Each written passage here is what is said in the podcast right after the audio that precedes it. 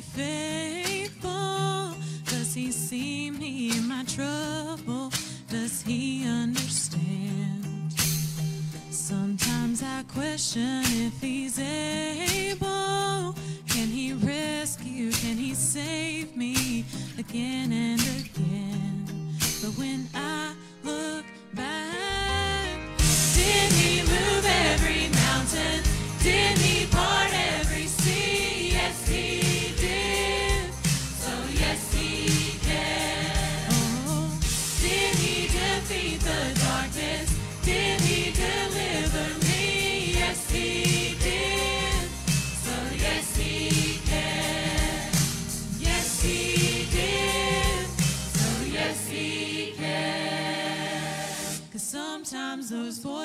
Try to tell me I'm forgotten and I've fallen too far from his hands.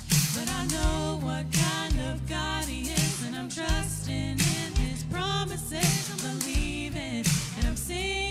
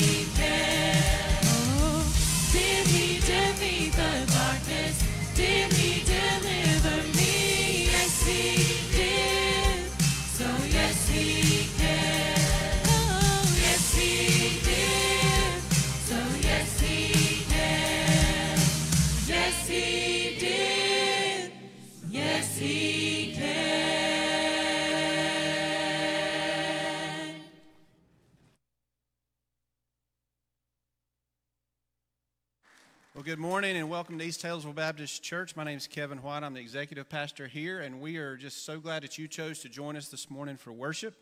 And we always want to welcome all those that are visiting with us during this time of our service and encourage you before you rush away, please stop by our guest table. Uh, we would love to get some information in your hands. There's a guest bag there. Please take one of those. Um, also, want to uh, encourage you to fill out the care card either in your bulletin or you can scan the QR code that's at our guest table. But all that to say, we would love to know who you are and know how we could serve you better and answer any questions that you may have. I'd also like to say to all the dads, Happy Father's Day to you. And uh, there is a law within the universe that a dad cannot have and a man cannot have too many flashlights. So my wife would disagree with that. Um, but before you leave today, all of our dads, just a reminder if you haven't picked up one of your flashlights, there's a, a gift out there in the lobby. Please grab one of those before you leave just to say thank you as dads for what you do. And we love you and we need you. So, right now, we're going to ask everyone to stand, take just a minute to welcome your neighbor. If your dad's beside of you, make sure you squeeze his neck, hug him, and welcome one another to the service.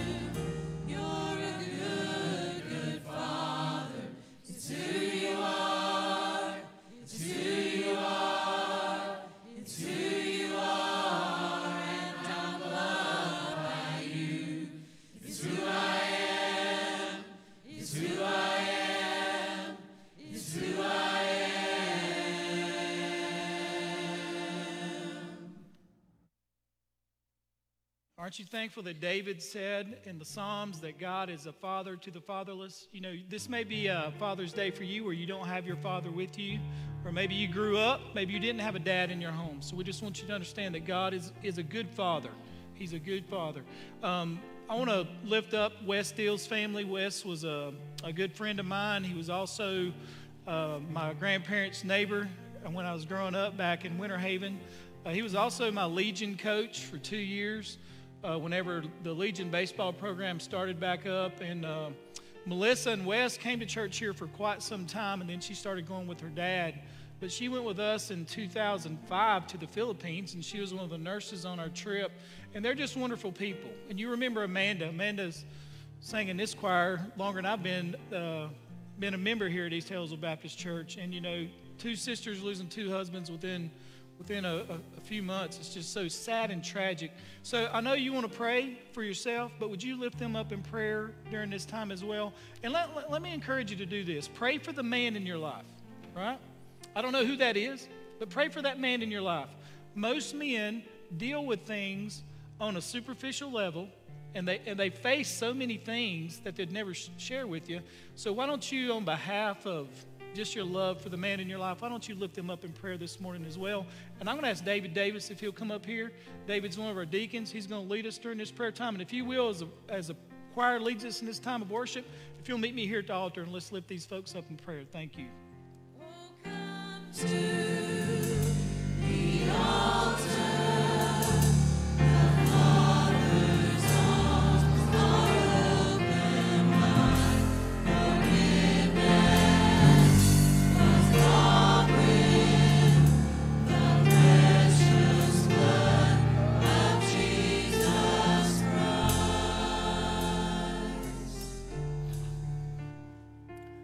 Let's pray. God, our Heavenly Father, we just thank you that we can uh, celebrate Father's Days and thank you for the earthly fathers you've given us. Uh, but even much more than that, we thank you that you are our Heavenly Father. And God, we just thank you that you love us so much and care for us so much. We thank you that you loved us so much that you were willing to give your only Son, the Lord Jesus, uh, to come to this world and die on the cross for our sins. And we just thank you for that and praise you for that. And we thank you because of that, that we can have a home in heaven with you one day. Lord, we uh, have many needs, uh, and you know each need. You know every prayer request that's uh, represented here on this altar. Pray that you might answer each one according uh, to your will and your way. We pray for Wes Deal's family and other families who've lost loved ones in the in the recent past and just pray that you might comfort them. Pray that you might uh, lift them up as only you can. Lord, we pray for the youth as they uh, and the youth leaders as they go to camp this week. Pray that you'd be with them. Uh, pray that souls might be saved and, and lives might be changed and encouraged and that uh, Christians might be drawn closer to you. Lord, we pray for uh, Pastor Jamie as he uh, preaches and the next little while. Just pray that your Holy Spirit would empower him as he uh, preaches your word. And just pray that your Holy Spirit might work. And we would just thank you and praise you. And thank you again for loving us and caring so much for us and being our Heavenly Father. Amen.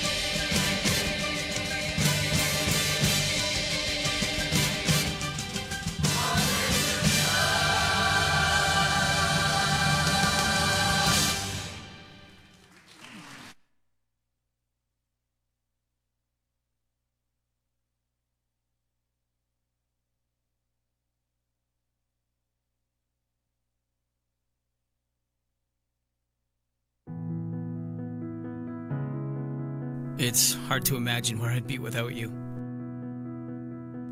The truth is, I've learned so much by simply watching you. I've learned what it means to care about people and put others before myself. I've learned how to live a life of integrity and have the heart of a servant. I've learned to honor God in all I do and seek His will for my life. Thank you for the discipline I deserved and the grace I did not. Thank you for guiding me, encouraging me, and picking me up when I failed. Thank you for living out your faith and showing me how to live out mine. As I look back, I can see moment after moment where your strength, your wisdom, and your love made all the difference. There's so much of you I carry with me memories I treasure and lessons I cherish. Today, Dad, I want to say thank you and let you know just how much I love you. Happy Father's Day.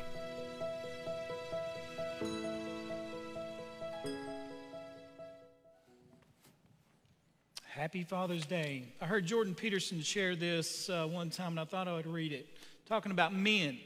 He said, Men, they hold, for the most part, this is about, um, I mean, it's not 100%, but what he talks about is the jobs that men do, just the jobs. He says, they hold the most dangerous, unglamorous positions in the world. He said, There's also an imbalance in who does the most dangerous, physically demanding jobs. Good men put themselves on the line every day, and often for very little pay and no public adoration. They do the very ugly, difficult jobs very few women want to do, and that's called service. Now, it doesn't mean women don't do these, but the overwhelming majority of men do these jobs. Men fix our cars with their permanently oil stained hands.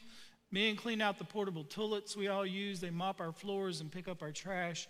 They manage and maintain sewage plants. They make sure roadkill on our highways disappear. Men drive the taxis that take us to where we need to go. Men don't think twice about running toward da- danger to rescue people from burning buildings and gruesome accidents. Men chase down every bad guy. Men chase down very bad guys on an hourly basis in every major city around the world, risking their lives. Men plant, grow, harvest our food in the hot sun. They work steel construction hundreds of feet in the air and rescue those lost at sea and in the wilderness. Men repair the airplanes we fly in and drive the trains and trucks that bring us our stuff. Men mine the oil, natural gas, and coal we all depend on. Good men happily and dutifully do all the jobs most women never want to do. And they do them faithfully with little complaint. Well, maybe complaint. Men are necessary and we should be thankful for them. Then he says this The gratitude for that is sorely lacking, especially among the people who should be the most grateful, and that is all of us. He also said this since 1950s, typically males die from suicide five times at a rate five times higher than females. And then I added this to the end of what he said because I'm not sure if he's a Christian or not. But pray for the man in your life. Be grateful and thankful for the men who do the hard work. On Mother's Day, we always are thankful for our moms, right? We should be thankful for not just our dads, but be thankful for the men in your life that do, do the hard things. So, men, I just want to say happy Father's Day and uh, be proud of who you are. Be proud to be a man and be proud of what you do. Amen. If you'll stand with me, we're going to look at 1 Peter chapter 2, verses 11 through 12. We're going to be talking this morning about the beautiful life. Now, what Peter is going to tell us here, I, I've, I've, I've kind of not really bashed this, this saying, but I've kind of picked on a little bit. Preach the gospel at all times, and if necessary, use words. Well, you got to use words. You have to. How will they hear without a preacher? That just means a witness. That just means somebody tells somebody about Jesus, right? But how often are you going to tell the same person the same story over and over again? And what Peter is basically saying here is that your life, your life is an apologetic to the world. Your life and the way you live among lost people is your evangelism strategy. Just how you live. Some of you are probably be here and say, I, I try to share the Romans road. I kind of know how to do it. I kind of don't. Some of you would be like, well, I know how to do EE or faith or any of that. But you know how to live, right? You just know how to live. That's what he's talking about. And the word that he uses here for honorable, if you'll notice in the text there, it's just like they, they at the end, they didn't really have a word to describe it. They just used the word beautiful. I mean, And, and what I think God would tell you today is this live a beautiful life. Live a beautiful life because you don't know who's watching you. Peter puts it this way he says, Beloved, notice how he starts out. Peter could have started out with his apostolic authority because he had it. It's amazing how uh, Jesus elevated Peter, a fisherman who was probably rejected by every local rabbi except for Jesus, and now he's an apostle. Okay? And he has authority, and he writes with authority, and he uses the term beloved. I like that.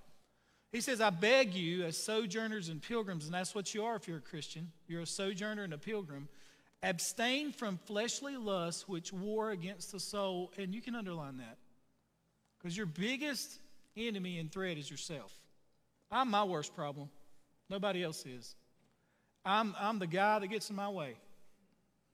And what he's saying is this that you're in a war with yourself oftentimes. And then he goes on to say this. He says, having your conduct honorable or beautiful among the Gentiles that when they speak evil against or speak against you as evildoers, now think about this, they did. History tells us they did. And I'm going to read some quotes from Roman historians. Okay? That they may see your good works, they may buy your good works. Now notice the word good works. That means there's something you're doing with your life, which they observe, glorify God in the day of visitation. There's so much in these three, two little verses here. Father, as we come to you in prayer, we want to thank you, Lord, for your word. We want to thank you for loving us. Father, thank you for uh, never giving up on us. Father, you know all about us and you love us. Still, it's still mind blowing to me. And Father, you're the one that we are to please. And Father, if we please you with our lives, then Father, just that will be an evangelism testimony to our neighbors, our family, Lord, our coworkers, our friends.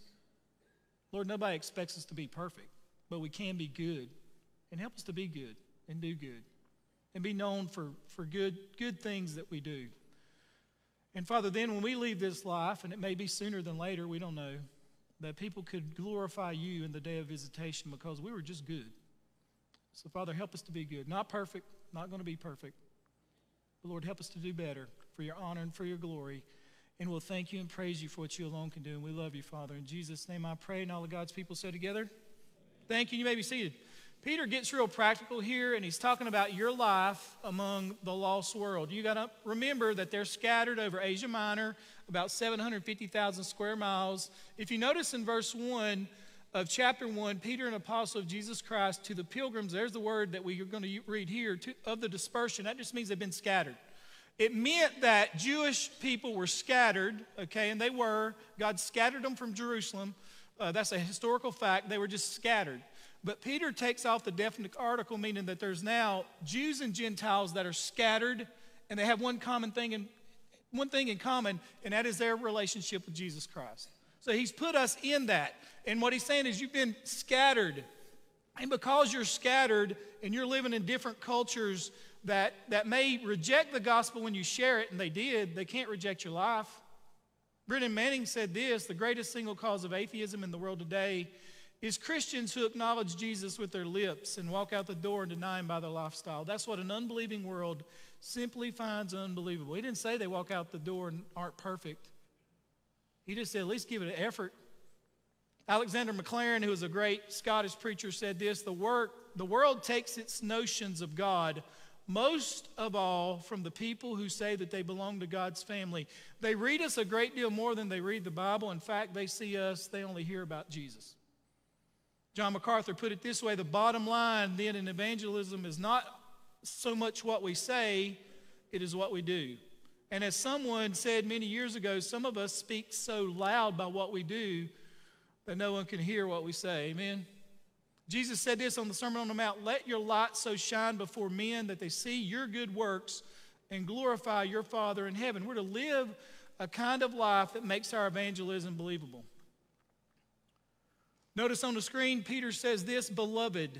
This is an incredibly honored title for everyone who belongs to Jesus Christ.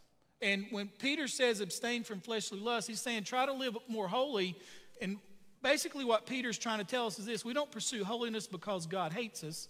We don't pursue the lives of holiness because if we don't, God won't love us. We don't reach for holiness because God has a club ready to clobber us when we miss a mark. We pursue the, uh, a life of holiness from the perspective of wonder and amazement and joy that God, through Jesus Christ, actually and deeply and faithfully loves us. So let us start there with the word beloved. Peter could have called him anything. Some of your translations say, Dear friends, not a good one. Beloved. You're loved by God. And then he says, I beg you, as sojourners. Look at that word. It simply refers to a visitor who makes a brief stay. It's sometimes translated stranger. It's a traveler who's just moving around or someone passing through. So we are non citizens who don't belong. I'm a stranger. I'm a sojourner. And then he used the word pilgrim. He refers to them as strangers in their own countries. Pilgrims scattered throughout Asia Minor, Cappadocia, all these different places. One man put it this way the believers are scattered like seed. Wherever it seemed the wind would take them, wherever they could find a place to settle down and survive, they were always going to be in the minority. Minority. They never felt like they belonged. That's because they didn't. And what, what Peter is telling these folks here who are going to be in a battle with themselves and also with the culture, and that's a historical fact, is this world's not your home. I love where I live. I love 648 Shook Lane. I love it. Okay? 648 Shook Lane, Taylorsville, North Carolina, 28681. If you want to send me a Longhorn gift card, send it to that address, okay? I love where I live. I'm not moving anywhere else if I can help it, okay? Don't want to live in Hawaii. I've been to the Bahamas, overrated. Don't care nothing about it, okay? I love Alexander County. Love it. Love it. I love where I live. But this world's not my home. It's not. Somebody else will get my house. Somebody else is going to get my house. This world is not my home. But the fact that I'm here, okay, the fact that I'm here, that's why Jesus said, don't love the world, all right? Don't love the world because this world ultimately is not your home. And what he's telling these folks is this it's going to get rough for you, but I want you to understand that this world is not your home. The writer of Hebrews says, For we do not have a lasting city, but we are seeking the city which is to come, which is heaven. Think about this. Peter says this first point is to abstain from fleshly lust. Look at the word abstain. That's the idea of putting some distance between you and something else. Abstain. That means you consciously have to do it, okay?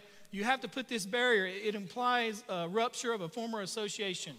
Peter calls for the believer to hold himself away from contact or influence of the strongest desires that originate from our utterly depraved nature. My fleshly lusts and yours are probably different, okay? I mean, some of y'all eat cabbage. I don't understand it. I've never in my life understood how you could eat that. Some of y'all like cats. I don't understand that either, right? Now, when, when you think about fleshly lust, some of y'all like this, and some of y'all like that, and I like this, and I like that. And he says this. He says, he says, you're in a war. Look, he says, abstain from fleshly lusts, which war, the better translation is wage war. Okay? So you're in a battle with your lust. He says, you have to make a decision as an adult to abstain from certain things. A war, think about it. Since you're God's and you have a Bible, you're at war. Now, before God saved me, I wasn't at war with nothing. I tried to fulfill all my fleshly lusts as much as I could. Think about this. Now you're at a war against the flesh. When I was lost, okay, I was a child of darkness. I didn't wage war against the flesh, I fed it. Every dollar I earned, I spent it on my flesh. All my free time I spent on my flesh. There was no war with entertainment choices. Not one war. There was no war with choices on what to do on Friday night or Saturday nights. I never fought the urge to miss church over hobbies because I never went to church. Never went. Never went. I never agonized over tithing. Never. I never said, man, am I going to give? Am I going to give to a church? Never when I was lost. I never fought that battle. Never. I never agonized over serving. Am I going to teach Sunday school again this year? Steve, are you? Thank God. Aren't you thankful? Aren't you thankful for your Sunday school teachers? See, I, I never waged war over that. Never. I never waged war over my conversation with people. I had, I had a reputation at school for being the guy who said bad words all the time. I never waged war with that. Then, on a Tuesday night, a man from this church who's very sick, I want you to pray for him. God knows who it is, shared Jesus with me and I got saved. That next morning, which was Wednesday, I waged war with myself, and I have every day since. Sometimes I win great battles, sometimes I lose. Just being honest with you. Wage war. So think about this. You're in a battle with yourself and your lusts, whatever they are, okay? As a church, if I see you in a battle, and God is your father and God is my father, and you're my brother and sister in Christ, right? What should I do if I see you in a war with the flesh and you're losing? I should go help you, shouldn't I? Don't become a war reporter, people. So many people, I know I share this a lot in Alexander County, will see somebody losing the battle with the flesh and they become a reporter. Do you see what they did? Do you hear what they did? I can't believe that person claims to be a Christian and they did that. Oh, they probably done a lot worse you hadn't seen. Okay?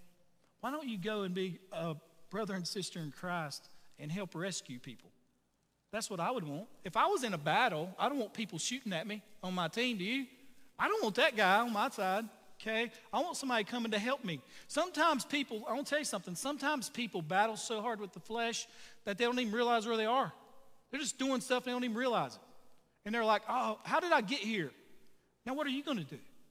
You're to help that person abstain from fleshly lusts.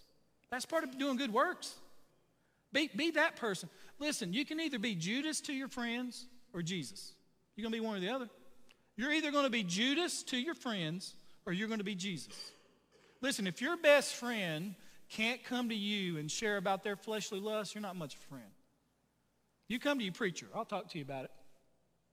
I'll talk to you about it in a heartbeat. Abstain. And what, the reason I say that is look at the word for war. That means it's never going to end. It's never ending. That's why the good works that the early church had, part of that was they loved each other, even when they done really crazy stuff and things that were out of character for that person. You ever met somebody and they just done something that was so out of character for that person? Well, why don't you pray for them and help them? That's the best thing to do. I'd, I'd love to be a church that's known for that. He says, abstain from fleshly lusts which war against the soul. That's the part of you that can be bruised, it can be offended. That's the part that nobody sees. You can come here today, all right? See, some of you are probably here today and you're, at a, you're in a war with your flesh and it's affecting your soul. Okay? Fight that battle. Fight it as, as much as you can. Notice the next thing live a beautiful, live a beautiful life. Excuse me. Peter says this having your conduct honorable.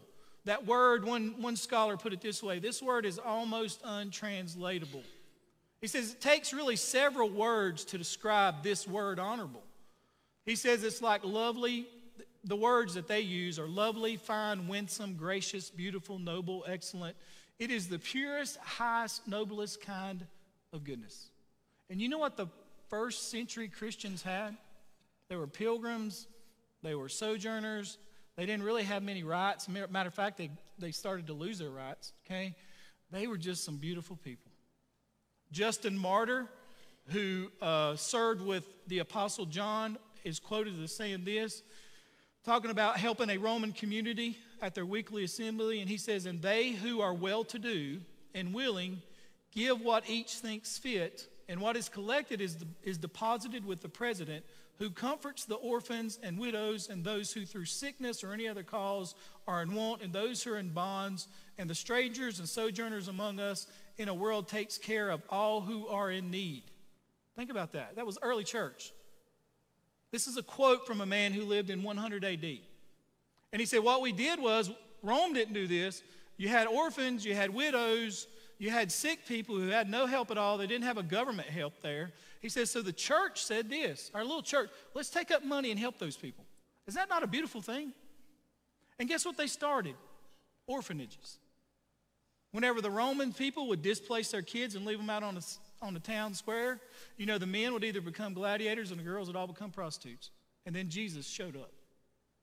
And, they, and the church started taking up all these orphans, okay? And giving them hope and giving them a future, if you will. See, everywhere Christianity has been in history, it's made the place better. Historical fact, that is not disputable. That is not disputable. Historical fact that where Christianity has taken root and has grown, place, the place has gotten better. The lives of the people have gotten better. The first church, or the first hospital, I think, I could be wrong about this, that we know of on record was in Cappadocia, started by Christians. Isn't that amazing?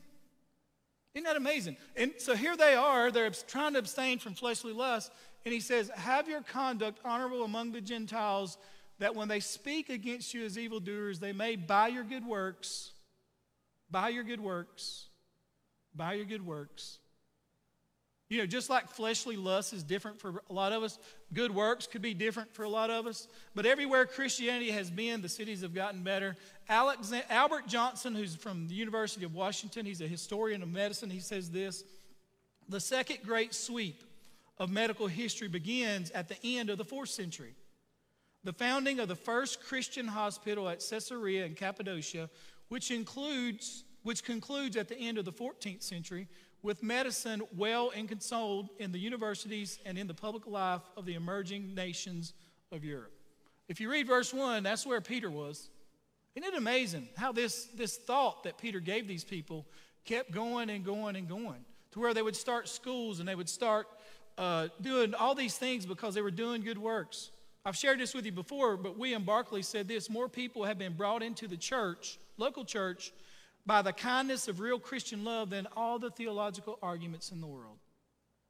So you're not a good gospel presenter, so what? Bring them to me, I'll tell them. You just live good in front of them. Do good works. I don't know what that looks like for you in your situation, but do good works. And then he said this this is what makes it so amazing that they did it and they literally changed Rome. He says, When, this is a promise, they speak against you, the people you're doing good works among, as evildoers. Look at the word evildoers. That word identifies the hostility and animosity of the unregenerate world. And using this word, you got to understand what this word means because history tells us that this is what happened. He uses a word that is very strong, it expresses the idea of a very wicked person who should be punished. I don't get that, do you? Hey, we'll take care of your sick. You should be in jail. We'll take this orphan. We should arrest you. We're, we're, we're helping the poor. Well, that's what it means. That's what they did.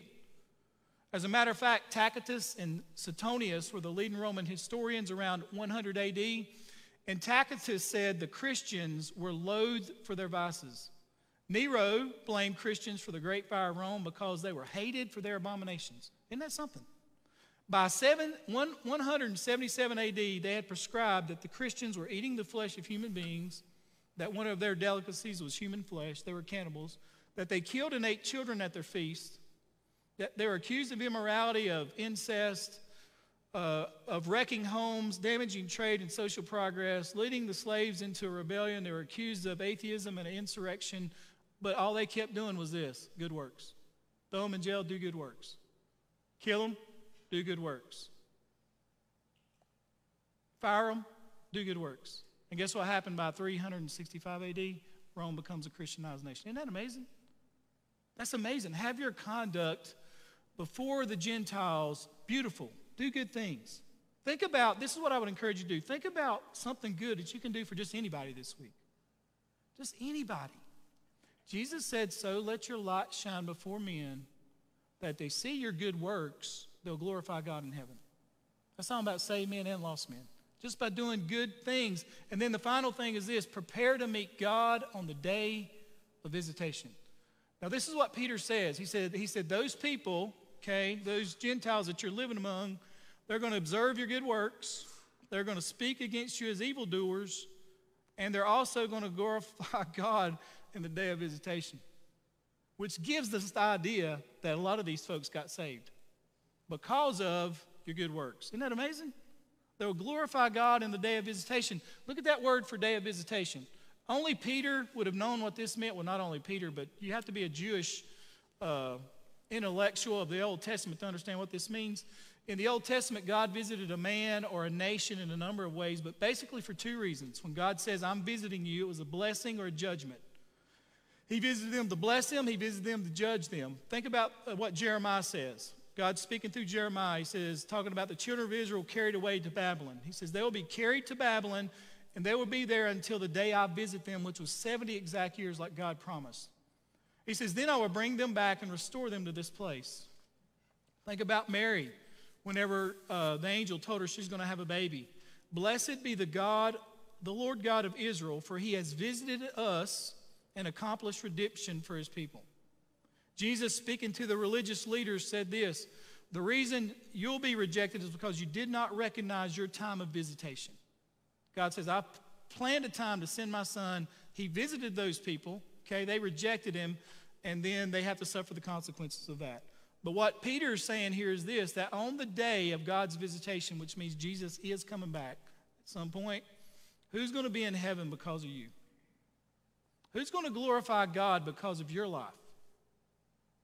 Who's going to glorify God because you have won more battles than you lost with your fleshly lusts? Who's going to glorify God on that day who are pagans, they were talk, talked about you as evildoers, and now they're glorifying God on that day?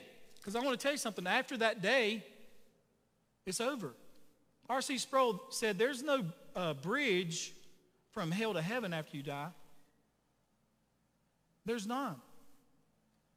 Jesus put it this way in Revelation chapter 21. He said to me, tell, talking to John, now this is what Jesus says at the end of it all. He says, It is done. There is going to come a time when it is done. Then he says this I'm Alpha and Omega. He says, I'm the first and the last. I have all the authority.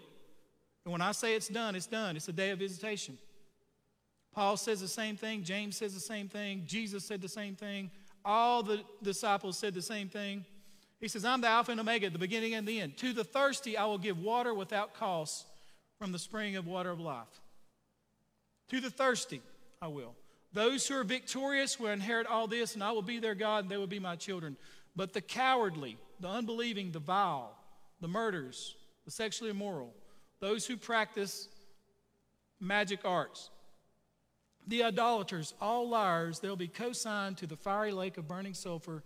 This is the second death. This day is coming. Do you know Jesus today? Do, do you have a testimony that there was some time in your past, or maybe even now, that you saw the claims of Jesus and you accepted those claims? That Jesus historically lived, he historically died because of your sins and you're guilty before God, and that he rose from the dead and you're placing your faith in that Jesus? Do you have a testimony that says that that Jesus is the Lord of my life? If not, I would encourage you to place your faith and trust and hope in Jesus today. Christians, let me ask you a question. Are you in a battle? Join the club, right? Surrender yourself afresh and anew to Jesus today. I'm the type of person that I'm like Paul. I don't look in the past. What if you messed up Monday? Well, so Monday's over, right? Day's Sunday, right? Okay, you're justified before God because of your faith in Jesus. Forget about it. Move on, learn from it, live from it. Amen. Make a commitment today to do good and be good. So that on that day, lost people who you probably don't even know will glorify God. That word glorify means they're going to worship Him. They're going to give praise and honor and glory to Jesus because of your life. Isn't that amazing? That, isn't that amazing? And you probably never one time shared your gospel, shared the gospel with them. I just find that utterly amazing that God can use your life in such a way to help people come to Jesus. I'm going to ask you to stand with me with every head bowed and every eye closed just for a moment.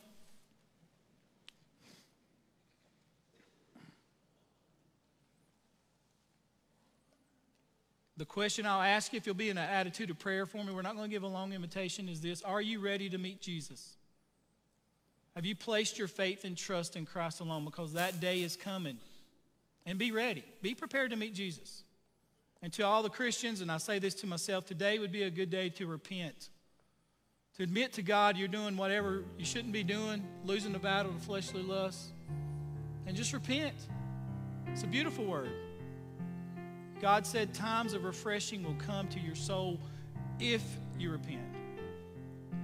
And then ask God at this time to use your life to help others come to know Jesus. I'm going to pray, and then Sharon's going to lead us in a song, and you respond as the Lord leads you. Father, we thank you for this time. Father, we thank you, Lord, for those in the past that have come to know Jesus because of good works of this church. Lord, every person that serves, Lord, hands out a bulletin.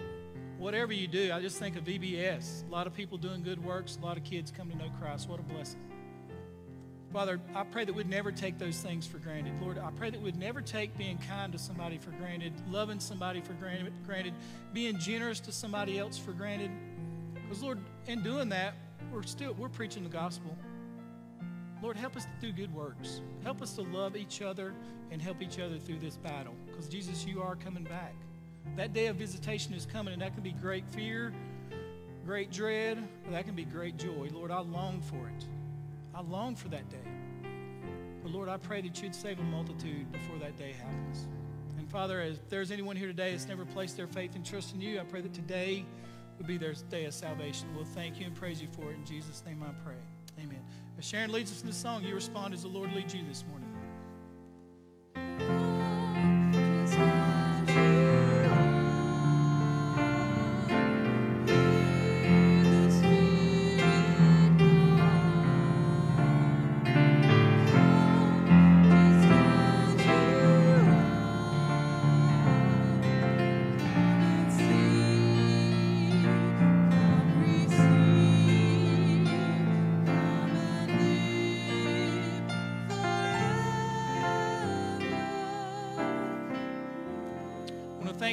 For being here today. I say this at the end of every service, and I mean it so much that if you've never placed your faith and trust in Jesus and you'd like to talk to me as a pastor about that, I'd love to talk with you about that.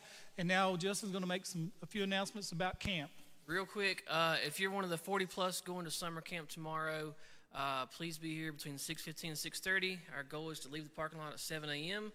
Also, uh, in the basement down here, if you go out this door at the basement door, there's a box truck that I have filled full of VBS stuff that we've been building for the past two months that a previous church has used, and I've got it here, and I need to unload it into the basement. So I've got food to cook too for my family and stuff. So if you, if I, as many hands as I can get, just to help unload some stuff out of the box truck and get it into the basement for VBS, that would be great. So 6:15, 6:30 in the morning, and then if all the hands I can get to quickly unload this box truck full of posters and stuff like that for VBS. Thank you. God bless you, and I hope you all have a great day, and hope to see you back here Wednesday.